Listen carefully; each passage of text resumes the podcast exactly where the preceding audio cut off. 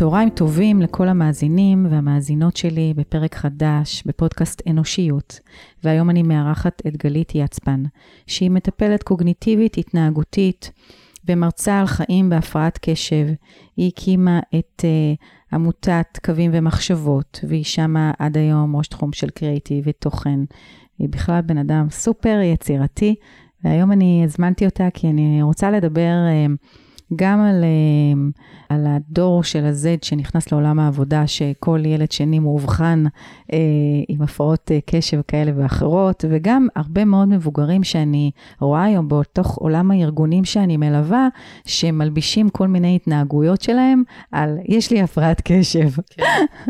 אז ברוכה הבאה. תודה, תודה, איזה מקום מהמם, כל כך נעים להיות פה ופותח את הלב, ואני רוצה להגיד שאני לא מהמקימות, אני מהמצטרפות. מצטרפות, אה, אוקיי. אני מאלה שאומרים לי בואי, ואני אומרת קודם כל כן, ואחר כך אני שואלת מה זה. ככה הצטרפתי לעמותה, ומאז... אה, וואו. אה, כן. מי טוב. שאמר לי בואי כבר לא שם, אבל אני נשארתי מאז ועד היום. אוקיי, ומה ככה בכמה... המשמעות העמוקה של מה זה... כן. כמה אנשים הפרעת קשב היו צריכים בית, כי את יודעת, נכנסתי פה ליער וחשבתי על זה שזה באמת... התמה של אנשים עם הפרעת קשב זה שהם הולכים לאיבוד. Mm. ובאמת החזון היה של העמותה שהם לא ילכו לאיבוד, שיהיה להם בית שבו הם יכולים לשאול שאלות ולקבל מידע אמין, אה, והם יכולים אה, באמת אה, להרגיש כמשפחה אחת. כן.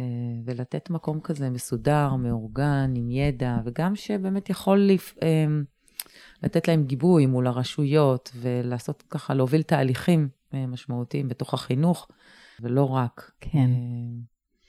את בעצמך, אה, אני מניחה כן. שזה כל כך בדמך, מאובחנת במתנת כן. הקשב. אבל אני עם גילוי אה, מאוחר. אני בעצם הגעתי לזה דרך הילדים שלי, ובעלי שהבנתי מהר מאוד שיש לו הפרעת קשב, אבל אני חשבתי שאני לא. אה, וואלה. רק כשכתבתי את התזה, בגיל 40, והלכתי לעשות אבחון, אמרתי, וואי, כל התסמינים זה אני, רק אה, נשים הרבה פעמים הן בגילוי מאוחר, כי הן מאוד ככה מסתדרות ואוספות את עצמן, ויש להן המון אסטרטגיות שהן פיתחו עם השנים, אז נשים, הביטוי של זה אחרת, אז לא, לא חשבתי שכל הדבר הזה שקוראים לו אני, הוא גם הפרעת קשב, אבל כן, אז גם אני. תגידי, וזה שגילית את זה בגיל 40, זה, את יכולה, יכולת להסתכל בדיעבד אחורה ולהגיד, וואי, כמה 아, ברור. גדלת וצמחת בלי להיות uh, מאובחנת, uh, בלי שקיבלת תעודה מהרופא.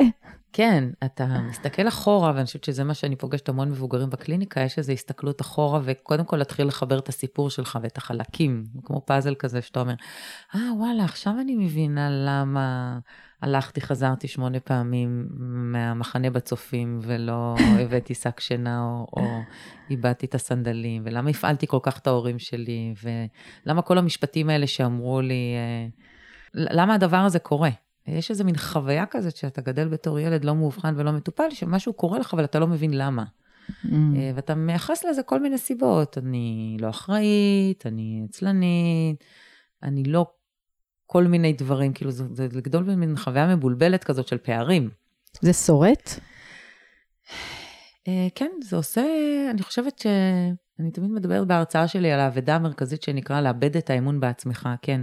כי המופע הוא מאוד מבלבל, אתה יכול להיות בחלקים מאוד מאוד אה, מוצלח, או יודע, או יכול, ובחלקים מאוד פשוטים, כמו לצאת מהבית, כמו להתארגן, או לארגן את הילד שלך, או להתארגן עם המטלות של הבית, או אפילו לארגן ארוחה, אתה רואה את הקלקול שלך, את הדברים שלא יוצאים לך, זה המון תסכול, ו... וכשאין לזה הסבר, אז אתה מייחס את זה לתכונות אופי ולאישיות, ואתה אומר, טוב, ככה אני. כן. לעומת זה, כשאתה מבין שיש לדבר הזה שם, אז אתה מתחיל לבחון את הדבר הזה ואומר, אוקיי, זה חלק ממי שאני, ועכשיו אני יכול לבוא פתוח ולמצוא מה לעשות עם זה, אה, ולהחזיר את האמון בעצמך, ו... ומעבר לאמון, להבין שאתה זה אתה, לא תהיה מישהו אחר. Hmm. עכשיו עבודת החיים היא להתחיל לחיות עם האתה. עם ה... איזה אני אני. וגם לגלות את, באמת את המתנות שבזה, עם, עם כל הקלישה, אני חושבת שיש בזה הרבה דברים אה, מדהימים, לא? אה, אני פחות אוהבת את המילה מתנות, כי כן, כאילו, כן, את יודעת, אם הייתי. יכולה לבחור בזה, אז בפנטזיה שלי הייתי בוחרת להיות מישהי מאוד, אה, אולי בחלקים מסוימים, לא הייתי רוצה את זה. אוקיי. הייתי רוצה דברים אחרים, אבל אף אחד לא שאל אותי, נולדתי לתוך הדבר הזה. אה, אני חושבת שהמטרה של כל אחד בחיים להבין מי הוא, ולחיות עם הדבר הזה שנקרא הוא, עם כן. כל החלקים שלו, וזאת עבודת החיים, כי כל אחד מאיתנו יש לו איזשהו חלק בתוכו. אה, שהוא פחות מסתדר איתו, אה, פחות אוהב אותו, נכון. יותר מתסכל אותו, היה רוצה להיות כמו השכנה, נכון. או כמו השכן, או כמו ה... אה, ואני חושבת שפה פה מתחילה בעצם העבודה, ההכרה כן. ותיקוף לדבר הזה שנקרא החלק הזה בתוכי. אז זה עוזר? שאת מקבלת את ה... כן, אני חושבת שזו עבודת החיים, ואני חושבת שזה מה שאני גם מנסה להעביר הלאה.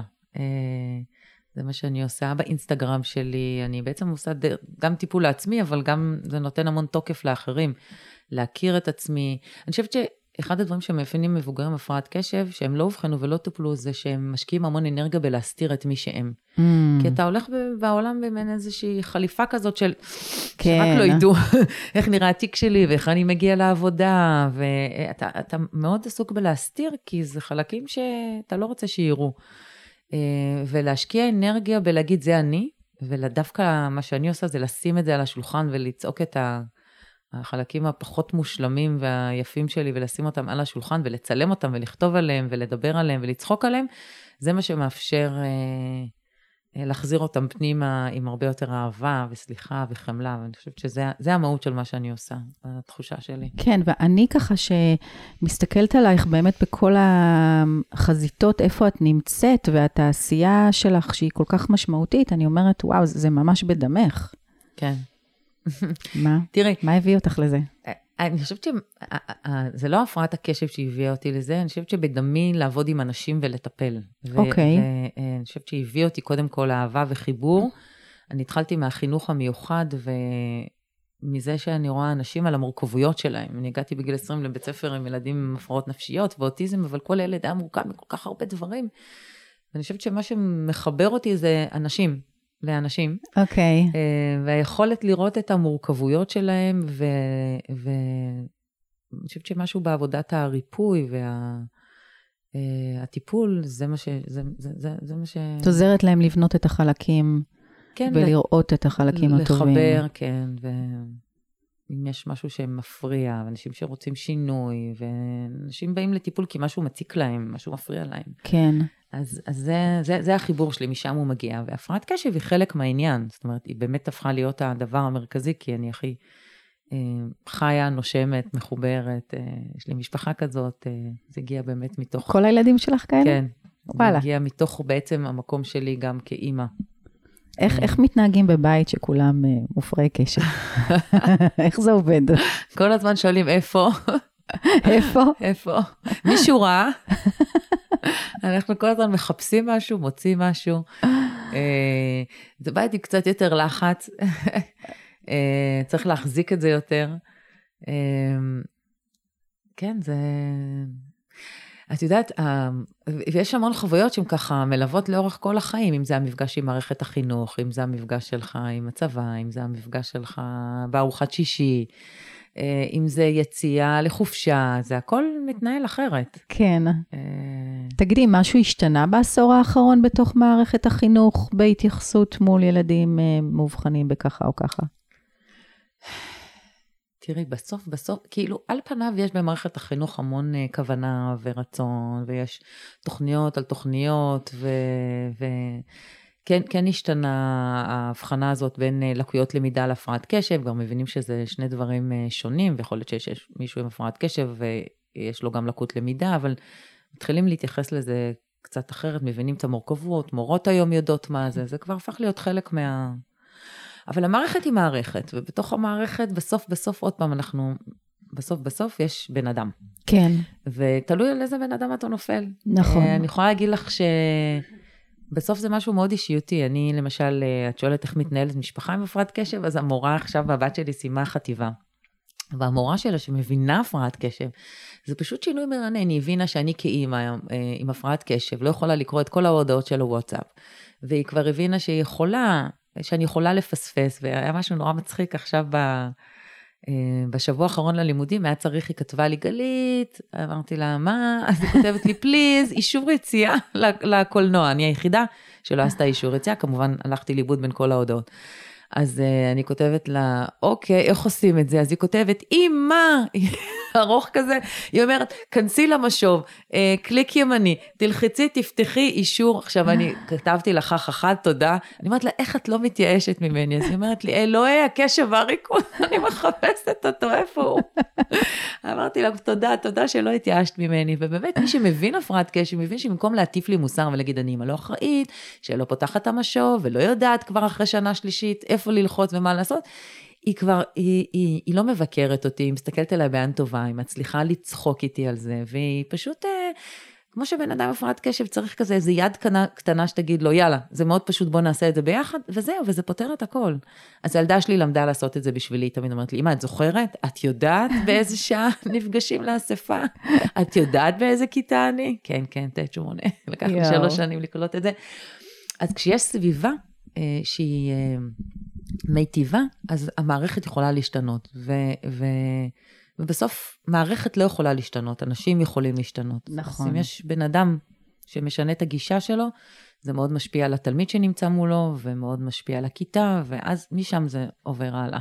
כן, את ממש צודקת. זה בסוף באמת תלוי בן אדם. כן. אני רוצה אבל רגע לשאול אותך, אני, את מדברת ואני אומרת, אבל הילדים היום שלנו, הם גדלים בתוך איזשהו צמר גפן בהורות ההליקופטרית שרוצה לפתור לילדים את כל הבעיות ואת כל המורכבויות ורוצה לחסוך להם. מה קורה עם הילדים האלה שהם מאובחנים בהפרעת קשב, כשהם מגיעים באמת אחר כך לצבא, ואחר כך למקום העבודה, ואחר כך לחיים עצמם, שהם בעצם אחראים על עצמם? מה, מה קורה להם? עד כמה יש שם מקום של ויתור עצמי, של התפשרות, או של דווקא הפוך? איפה זה פוגש אותם? אני חושבת שזה קו מאוד עדין שצריך להחזיק אותו לאורך כל החיים עם הילדים, בין עשייה. זאת אומרת, תמיד הורים אומרים לי, אז עד מתי? עד מתי אני אלך אחריו? עד מתי אני אביא לו את החולצה לטקס? כן. עד מתי? אני אומרת, קודם כל, להבין שאצלהם זה לוקח יותר זמן. אנחנו צריכים תמיד להחזיק את הגם וגם. זאת אומרת, אם אני לא אעזור לילד שלי, או לא אתן לו יד בשנייה הזאת שהוא צריך, כמו שהמורה נתנה לי, אז, אז זה נכון שהוא, תמיד יש תפיסה, אז כך הוא ילמד מטעויות, אבל אנחנו לא לומדים מטעויות, אנחנו לומדים מזה שהיה שם מישהו שעזר לנו לפתח אסטרטגיה כדי לעשות את הדבר הזה שאנחנו צריכים לעשות בצורה יותר קלה. עכשיו, לרוב יש את המחשבה הזאת שאם נתרחק, אז הוא ילמד מטעויות ואז לא תהיה לו ברירה. הרבה פעמים זה בא עם מחיר מאוד, אה, מאוד כבד של אה, עדיין זה לא מתאים לשלב שבו נמצא הילד, זה בא עם המון ביקורת, עם המון אשמה. זה מקום כזה שנורא מפחיד להיות בו, הסביבה המטיבה הזאת עבור הילד, כי כאילו בתפיסה זה לוותר. Mm-hmm. אבל אני חושבת שאם מחזיקים בראש את זה שאתה יכול גם לדחוף, גם לאמת עם המציאות, גם אה, אה, להציב אתגרים, כי זה משהו נורא נורא חשוב, כל הזמן להחזיק את זה בראש, אנחנו לא מוותרים. אתה יודע, זה כמו מישהו שנולד עם איזה סוג של נכות, לא נוותר, הוא צריך, צריך בואנה, צריך לקום לבית ספר, צריך להגיש דברים אה, בזמן, אתה צריך לקום לעבודה בזמן, אנחנו צריכים להיות אנשים מתפקידים, וזה אנחנו לא ניתן לכאוס להשתלט עלינו. Okay. אוקיי. אבל מצד שני, בתוך המסע הזה, יש המון דברים שאפשר לעשות עם עין כזאת חומלת, טובה, כדי שלא יתפתח הקול הפנימי הזה שאומר, אני דפוק, משהו איתי לא בסדר. כן. אה, צריך לעשות בשבילי, אני מוגבל. אז זה להחזיק תמיד את שני החלקים האלה, ואני כבר אומרת, תמיד אני אומרת להורים, אתם באים וכבר הבאתם את, ה, את הכדור שהילד שכח לשומר, או הבאתם את החולצה לטקס, אז, תנו לו את זה בחיוך. תגיד, אה, כמו שאני רוצה שבעלי יעשה את זה עבורי, כאילו, כן. כשאני יוצאת מהבית ומגלה ששכחתי, איך השבוע בדרך להרצאה, אה, לא יודעת, לא עבד לי ה-Waze, והוא יכל להתקשר, או והמחשב לא עבד, אז הוא אמר לי, לצאת מהבית, להביא לך את המחשב.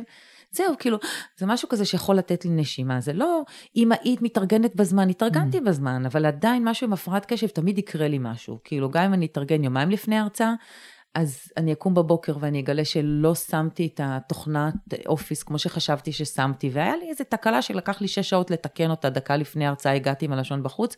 זה לא היה עוזר אם מישהו היה מטיף לי. כן. אז אני צריכה את זה שמישהו יגיד לי, ויש לי חברות כאלה, ובעלי כזה, יאללה, מה את צריכה? ויבוא לעשות את זה. להגיד לך שאני לא בן אדם לומד, אני לומדת, עדיין אני אחראית, ועדיין אני מנסה שהדברים יהיו בזמן, ועדיין אני לומדת אסטרטגיות, זה כל החיים. אני מציבה לעצמי אתגרים מאוד גדולים כדי להתפתח, וזה החלק ההתפתחותי. ועדיין תמיד משהו יקרה לי, ואני צריכה סביבה שתהיה איתי בתוך הדבר הזה. וזה כן. משהו שלא הולך להשתנות, זה כל החיים יהיה ככה. אז איך מלמדים ילדים שיוצאים עכשיו לעולם העבודה, שהם צריכים להחזיק את הדבר הזה של האחריות האישית והלמידה. אז ו... עוד פעם, זה לא משהו שהם מלמדים, okay. זה, זה אוקיי. משהו שלאורך כל החיים נבנה, כי אני חושבת שאתה דורש מילד, ובעצם כל החיים אנחנו מציבים להם דרישות, הם לא חיים באיזושהי חממה, הם צריכים ללכת לבית ספר, כן. הם צריכים לארח חבר, הם מתחילים לעבוד באיזשהו גיל, כל, כל פעם כשיש מסגרת, מסגרת שומרת עלינו, היא מכריחה אותנו אה, לפתח אסטרטגיות, שאנחנו נוכל בתוכן אה, למתוח את היכולות שלנו. Mm-hmm. ובית מתפקד זה בית שבו אה, יש דרישות, כן. דרישות אה, להתנהלות, אה, אבל הן תמיד צריכות להיות מותאמות לאיפה שהילד נמצא. זאת אומרת, אם הדרישה שלי שהילד יסדר את החדר, ולילד שלי יש הפרעת קשב וקושי בארגון בסדר מאוד גדול, אז יכול להיות שהדרישה שלי מוגזמת, אם אני כל הזמן גם אגיד את אותו דבר, ואני אצפה שזה יקרה, ובלי שאני אלמד אותו איזושהי אסטרטגיה, או אני אתאים את הציפייה למקום שבו הוא נמצא, ויכול להיות שהיום הוא יכול לסדר רק מדף. Mm-hmm. או היום הוא בכלל, אני אבין שהוא לא פנוי לזה, והוא רק יראה אותי מסדרת, והוא ייכנס לחדר ויהיה לו נעים כזה וריח טוב, והערך של, אה, של סדר ייכנס בתוכו, וזה משהו שהוא יאהב וירצה, אוקיי? Okay? Okay. אז... אז בעצם זה כל הזמן איזה מין דיאלוג כזה של, אה, של אה, אנחנו מכינים ילדים להסתדר בעולם, והם, הם, בעצם אני מגדלת ילדים מתפקדים, אני לא אומרת, טוב, אני אעשה את הכל בשבילך. Mm-hmm. אני איתך, בוא ניתן לך יד, וזה מה שאני הרבה פעמים מנמדת מטופלים, כאילו, אני איתך יד ביד, אתה רוצה להיות מוכן אה, למבחן? אוקיי, בוא נראה מה קורה לך בפועל, אבל איזה אסטרטגיות אתה צריך כדי שזה יקרה, במקום רק למרר בבכי על זה שזה לא קרה, ואני ברגע האחרון ואני לא מבין. את הדברים שמפריעים לי לעשות את זה. אבל אם אני מבין ואני נותן לזה שם ואני אומר, mm, יש לי קושי להעריך את הזמן, כי זה חלק מהסימפטומים. אה, אני אומר שאני אעשה, אבל לא באמת תכננתי, לא באמת רשמתי, לא באמת גייסתי מישהו שיבוא אה, לשבת איתי כדי להתחיל, כי יש לי בעיה באתחול. אם, אם לא הבנתי מה מפריע לי בדרך, אז אני רק עסוק בלהתלונן.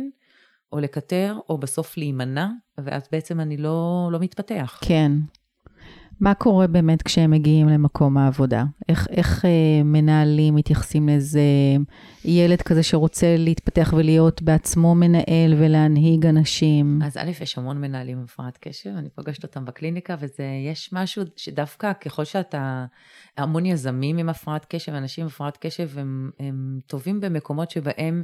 הפוך, הם אלה שיכולים אה, ליזום, לנהל, לארגן, את, וכי יש להם, אה, תחשבי שככל שאתה יותר מתפתח, אז יש לך יותר אנשים גם שיכולים לעזור לך להגשים את החלומות. Mm-hmm. ואז בעצם הם עסוקים בלהיות עם הכוחות שלהם והחוזקות שלהם, ופחות בדברים הקטנים שהם צריכים לעשות, למרות שגם מנהל בסופו של דבר עדיין בחברות צריך בעצם אה, גם למלא דוחות וגם לעשות דברים שהוא פחות אוהב, ושם באמת כל אחד מוצא לעצמו מה יכול לעזור לו. יש אנשים שכן אה, יגידו, אני צריך אה, להשתמש בטיפול תרופתי כי יש לי, לא יודעת מה, דוחות שאני צריך להגיש, ואני תמיד, את זה אני לא עושה.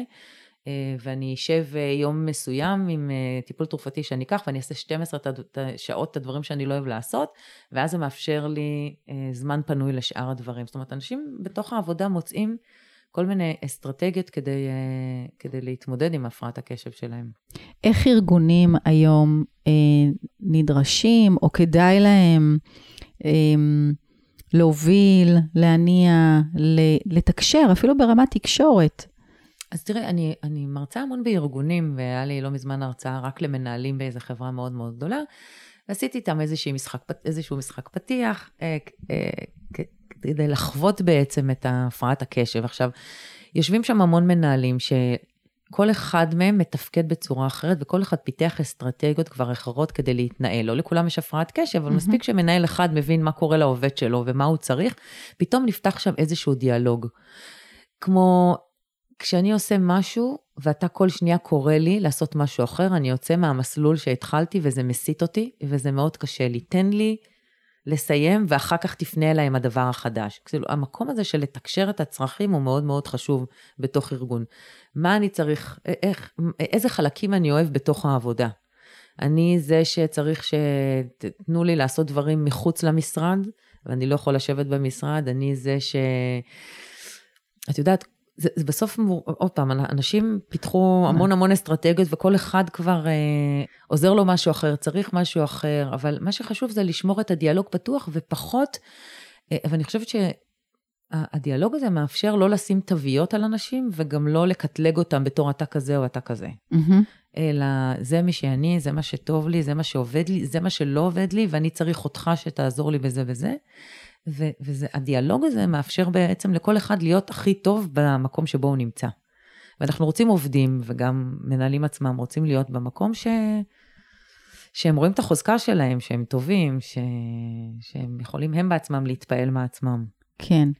אתה חוזרת על זה הרבה פעמים, ואני נורא נורא מתחברת לזה, של תהיה מי שאתה, אבל mm-hmm. תגלה את החלקים הנסתרים, תן להם מקום, ובעיקר לעבוד מול חוזקות. זאת אומרת, למצוא את החוזקות ולטפח את החוזקות, שזה בכלל גישה בלי קשר להפרעת קשב שהיא מאוד מאוד נכונה היום, כי אין לנו זמן להתעסק עם הדברים החלשים. אנחנו כן. יכולים באמת לעזור לאנשים להיות... אה, אבל יש פה איזשהו תהליך שהוא של גילוי. נכון. של חקירה. כן, נכון. ובדרך כלל מי, שאני, מי שאנחנו פוגשים בקליניקה זה אנשים שכבר מגיעים עם איזשהו, איזשהו או משבר, או, או איזשהו כאב מאוד גדול, שהם מבינים אפילו בתוך העבודה הרבה פעמים את, את, אתה מגלה מה אתה, מה אתה לא. אתה לא כמו זה שיושב לידך במשרד, אוקיי? שלא יש אולי שולחן מסודר וטבלת אקסל, והוא מגיע בבוקר ויש לו to-do list והוא עושה וי, והוא לא קם מהשולחן והוא לא מבלה בפינת קפה, ולא כל מי שעובר אה, מוציא אותו מריכוז, והוא יכול לדבר עם כמה, דבר, עם כמה אנשים בו זמנית ועדיין לחזור למה שהוא עושה. אנשים מגיעים הרבה פעמים לשון בחוץ, שהם כבר הם מרגישים מותשים, והם מבזבזים יום שלם בעבודה, והם מגיעים הביתה ולוקחים את העבודה אחר כך הביתה, כי הם לא הספיקו. והם לא ממש מכירים את השעות שבהם הקשב שלהם ככה הוא פרודוקטיבי, אז או שהם באים מוקדם מדי, או שהם נשארים עד מאוחר. הם מתחילים לשלם המון מחירים בעבודה, מתחיל להצטבר להם ערימות של דברים שהם לא עשו. ואז אתה כל הזמן בתחושה שאתה עובד לא מספיק טוב, ויש מישהו לידך שזה מה זה מצליח לו. ואז אתה מנסה לעתק, לעשות העתק הדבק. תראי לי את היומן שלך, מה את כותבת ביומן? עכשיו מישהו מנסה לתת לך כל הזמן עצות לאיך זה יהיה. ואז אתה, אני זוכרת את עצמי בתור ילדה, אתה כל הזמן מנסה להעתיק מאחרים, ואתה אומר, טוב, היא עושה משהו שממש, יש לה יומן, גם אני אקנה יומן, אז אתה קונה יומן ועוד יומן ועוד יומן, לפחות ככה אני הייתי כשהייתי קטנה עד היום. עד שהבנתי, לא, לא, יומנים זה לא טוב לי שהולכים לאיבוד, אני צריכה רק בטלפון. אז אתה מנסה לעשות כמו מישהו, להוריד איזה תוכנה ולעשות כמו איזה מישהו עם התוכנה. ואתה כל הזמן מנסה לראות מה עובד אצל אנשים, ואתה לא מבין למה אצלך זה לא עובד, ואתה וואו. מנסה לעשות העתק הדבק מהשכן שלך מהמשרד, ו... וזו חוויה מאוד קשה כל הזמן להיות כמו מישהו אחר, כי זה מתיש, ובפנטזיה אנחנו באמת, זה מאוד אידיאלי, אבל זה לא עובד לנו. נכון. אנחנו צריכים למצוא, או להמציא, כמו שאת אומרת, יער האפשרויות, אנחנו פה ביער האפשרויות, יש מלא אפשרויות להיות אתה. סליחה. עכשיו בוא תיקח את מה אתה יכול, ובוא נמציא דברים שיעבדו בשבילך, וזה כמו לתפור חליפה אישית. וגם לוותר על הפנטזיה שאתה תהיה כמו מישהו אחר.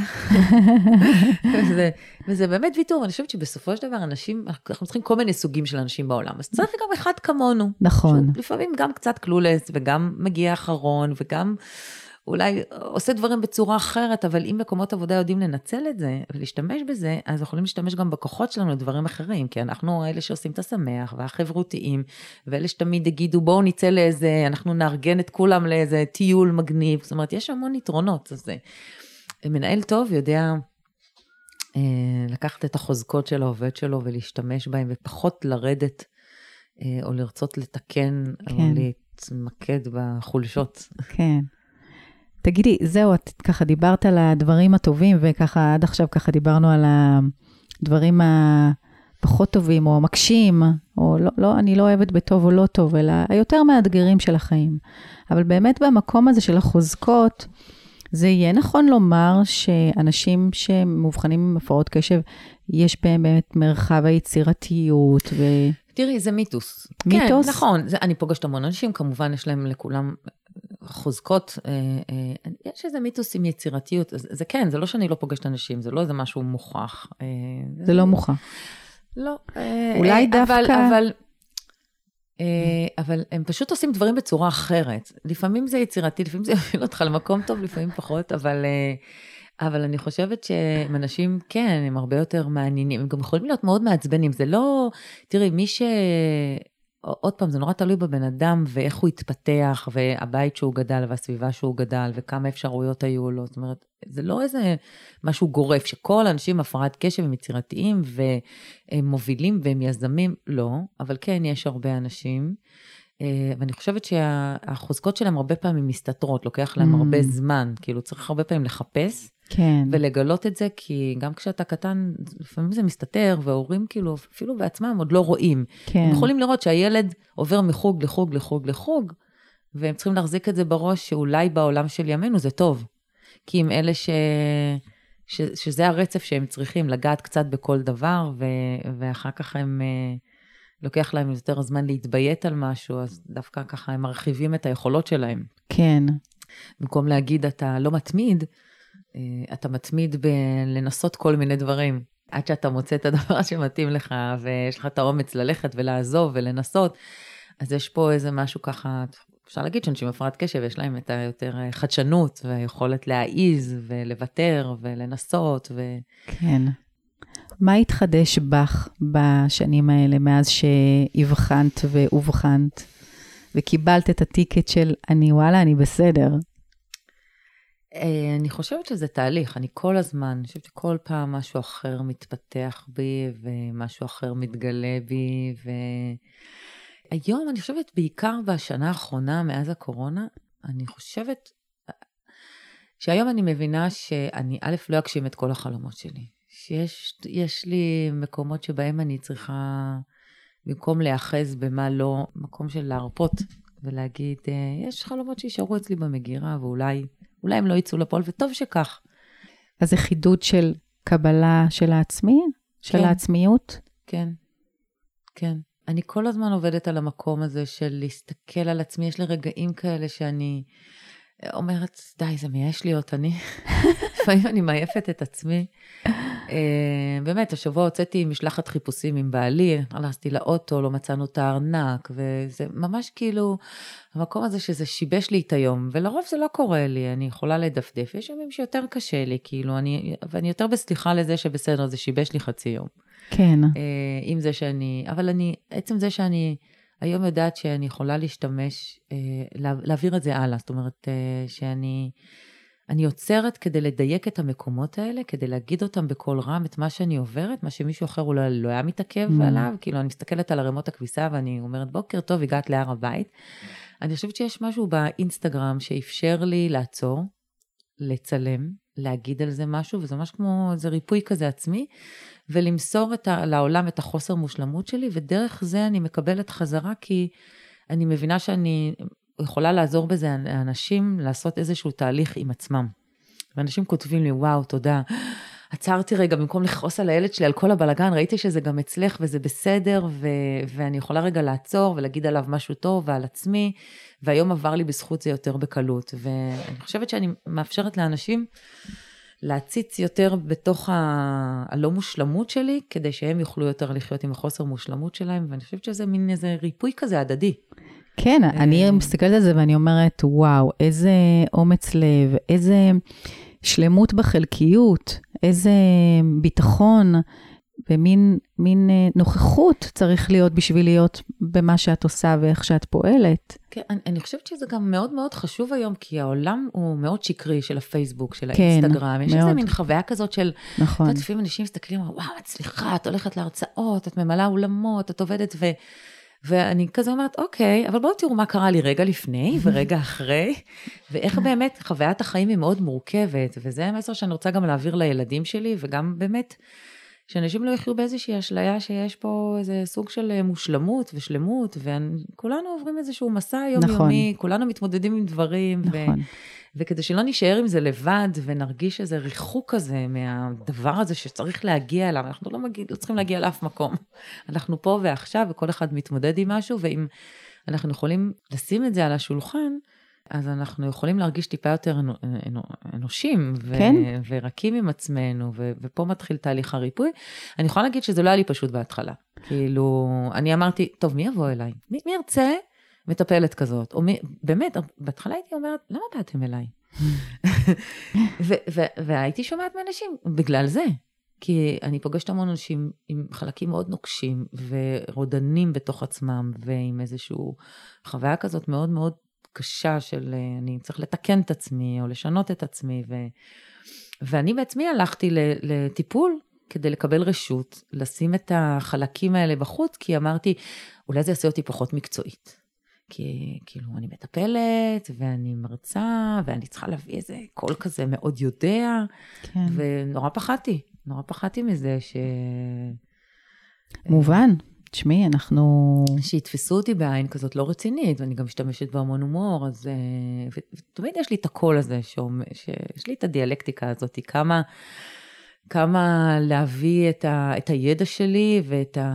את יודעת, בהתחלה שהרציתי, אז פעם בא חבר של בעלי להרצאה והוא אומר לי, תקשיבי, עוד דקה הם באים לקבל, הם, הם, באים לתת לך, הם באים לתת לך עצות, כאילו מרוב שאת מפחדת להגיד אני יודעת, את משאירה אותם רק ב... הנה בואו תראו, ו, ויש לך המון ידע, תני אותו. וגם זה עברתי תהליך, כן. כאילו, שאני צריכה לקבל את הרשות מעצמי, להגיד, בואנה, יש לי. ואני חושבת שאם שאלת קודם, אני חושבת שזה הדבר שאולי מתחדד לי, יש לי. יש לי מה לתת לעולם, והרבה שנים פחדתי לקחת את הרשות, אה, מי אני בכלל. זו החוויה של מי אני, משהו נכון. שמלווה אותי מילדות, כאילו, את אומרת, מה נשאר מהקול כן. של הפרעת קשב? מי אני? אני קטנה, אני לא יכולה, הרבה פעמים אני מרגישה שהעולם גדול עליי, יש לי את הקול הזה בתוכי, וכשאני נותנת, אז הרבה פעמים אני, אני, אולי זה הדבר החדש שאני מאפשרת לעצמי, לתת, להגיד אני יודעת, להגיד אני יכולה. אה, ו, ומי שחי עם קול כזה שהוא לא מספיק בתוכו, אז הרבה פעמים זה הדבר שהכי מפחיד, להגיד, אני יכולה, אני יודעת, יש לי. כן. אה, ולאט לאט עם ההתבגרות שלי, לפעמים אני אומרת, אימא'לה, אני כבר בת 50, וואי, רגע, יש מלא צעירים, את יודעת, אני מרצה לפסיכולוגים, אני מרצה לאנשי עסקים, אני מרצה לאנשים שכאילו הרבה פעמים בתפיסה שלי הם יותר ממני, ואני אומרת, מי אני? אני הקטנה, מה עכשיו? וכשהרבה פעמים אני יוצאת מההרצאה, אז אני אומרת, זה לא משנה מה הטייטל של הבן אדם, הוא דוקטור, זה בסוף כולנו בני אדם, מתמודדים עם אותו דבר, אנחנו קמים בבוקר, כן התעוררנו, לא התעוררנו, למה אנחנו רצים, למה אנחנו... אה, צריך לארגן את הילד לבית ספר, כולנו בסוף אנושיים, וכן, יש לי מה לתת. יש לי, יש לי ניסיון, יש לי ידע, ותעיזי. אני חושבת שזה הקול שיותר uh, מתחדד לי, ו... ועל זה אני עובדת, על ה... מדהים. על לתת, כן. בלי, בלי לחשוב שאין כן. לי זכות. כן, אני חושבת שאת מדברת קול של הרבה מאוד אנשים, בלי קשר באמת לאיזה כותרות וטייטלים יש עליהם. אני ממש מתחברת לזה. אני זוכרת תחילת הדרך גם לפני שש שנים, זה ממש כאילו את מדברת ואני אומרת, יואו, זה בדיוק מה שהרגשתי. מי אני שיקשיבו לי, שישמעו לי, שיעשו מה שאני מבקשת. כן. אמ, זה קולות שהם... אני חושבת שדיברת הרבה על מדרגות, ודיברת על בניית אסטרטגיות, ודיברת על, ה, על הפתיחות הזאת ועל הקבלה של החלקים המתפתחים והצומחים. כן. זה... אני, אני חושבת שאת, אני אומרת, אנחנו מדברות עכשיו, וכאילו עולה לי החוויה של הילד, באמת כאילו כשאתה גדל עם הפרעת קשב, יש לך חוויה של פערים. מצד אחד אני מאוד אחראית, מצד שני אני יכולה לשכוח את הארנק יום-יום בחנות, או כמו שעכשיו קניתי קפה וראיתי שאני הבאתי את הארנק, אבל לא עם האשראי, אז אני אחראית או לא אחראית? אחראית להחזיק את החלקים האלה, אז, אז באמת, כשאתה גדל עם הפרעת קשב, החוויה מאוד מבולבלת, אז זה לא סתם מי אני. אני חושבת שהתזה שלי הייתה על מהי חוויית ההתפתחות של בן אדם, רגשית, נפשית. אה, והחוויה היא באמת של מי אני המרכזית. איך אני יודע מי אני? אני יודע כי אני אוסף דברים על עצמי, ועם הפרעת קשב העצמי הוא כל הזמן מתבלבל. יש לי המון חלקים שהם סותרים אחד את השני. אז אני יודעת או לא יודעת? אני אחראית או לא אחראית? אני, אני מסודרת או לא מסודרת? כי כל הזמן זה מתערבב לך, ובגלל זה החוויה של מי אני עם הפרעת קשב היא הרבה יותר מבולבלת, ויותר קשה להחזיק את החלק הקוהרנטי הזה של אני בן אדם עם אה, ידע, עם, אה, עם, אה, עם מאחוריי שנות ניסיון. למידה וניסיון, זה, זה, זה מתערער בקלות. כי את יכולה להיות מנכ"לית של חברה ולהגיע עם כתם על החולצה, ודקה לפני המצגת לא תעבוד לך, והחוויה הזאת של הכישלון שדופק לך בפרצוף, היא כל כך מהירה וחוטפת אותך, שזה ישר מרסק לך את כל החוויה הפנימית של... הנה, אני כלום ושום דבר, איזה מין, איזה מין מנכ"לית אני, או איזה, כן. איזה מין עובדת אני, אם בדבר הכי חשוב אני מפשלת, אז, אז, אז ההתרסקויות פה הן הרבה יותר מהירות, חוטפות, אה, אה, יומיומיות. אה, שיכולות למוטט אותך, ובתור אימא גם, אותו דבר, כאילו, איזה מין אימא אני, שהילד שואל אותי, באיזה כיתה אני, ואני שלי כזה, אה, רגע, עידו, אה, נועה, די, אל תלחיצו אותי. הם כבר יודעים לא לשאול אותי, לא בני כמה הם, ולא באיזה כיתה הם, ולא מה המספרים, כי הם יודעים ששם אני הולכת לאיבוד. אז היום אני יכולה להגיד, אני אימא טובה דייה, כמו שוויניקוט היה אומר. כן. עם זה, שאני לא יודעת, ואני לא זוכרת. ואני יכולה להגיע ב- לחיסון של הילדה שלי השבוע, למרות שבדקתי ארבע פעמים, בחמש ולא בעשרים לחמש. אז אנחנו כבר צוחקות על זה, אני יכולה להגיד, אני... זאת האימא שלך, הילדות שלי גם יודעות, ואימא לא מושלמת. כן. גם הן כבר לומדות על עצמם שהן יהיו כאלה אימהות. טוב, תשמעי, נגמר לנו הזמן. וואו. אה, אני חושבת שהמשפט המכונן שאמרת, אני אימא מספיק טובה כמו וויניקוט. ובכלל אנחנו אנשים טובים, נשים טובות, נכון. כפי שאנחנו, כן. עם כל החלקים החסרים, המיותרים, הטובים, האיכותיים, המחזקים. אה, ו- ובניית האסטרטגיות היא, היא חשובה לכולנו באשר אנחנו כל הזמן, איך לשפר ולהשתפר ולהרגיש יותר טוב עם עצמנו. כן, משהו שמתאים לך, תמצוא את החליפה שלך. אנחנו אף פעם לא נוכל להיות כמו מי שנמצא לידינו, רק הכי טובים של, של עצמנו. של עצמנו. ולגלות את העצמי שלך ומה אתה טוב ולהתמקד בו, זה, זה ממש משנה חיים ו, ומרחיב לב ומחייב, ובאמת אה, תהיו טובים ככה, כמו שאתם בדיוק, לא לנסות אה, להיות כמו מישהו אחר אף פעם. לא, זה חשוב, חשוב ממש. תודה, תודה רבה תודה שבאת. לך, תודה שהזמנת אותי. זה היה מעניין, מרתק, וואו. תודה. להתראות. ביי.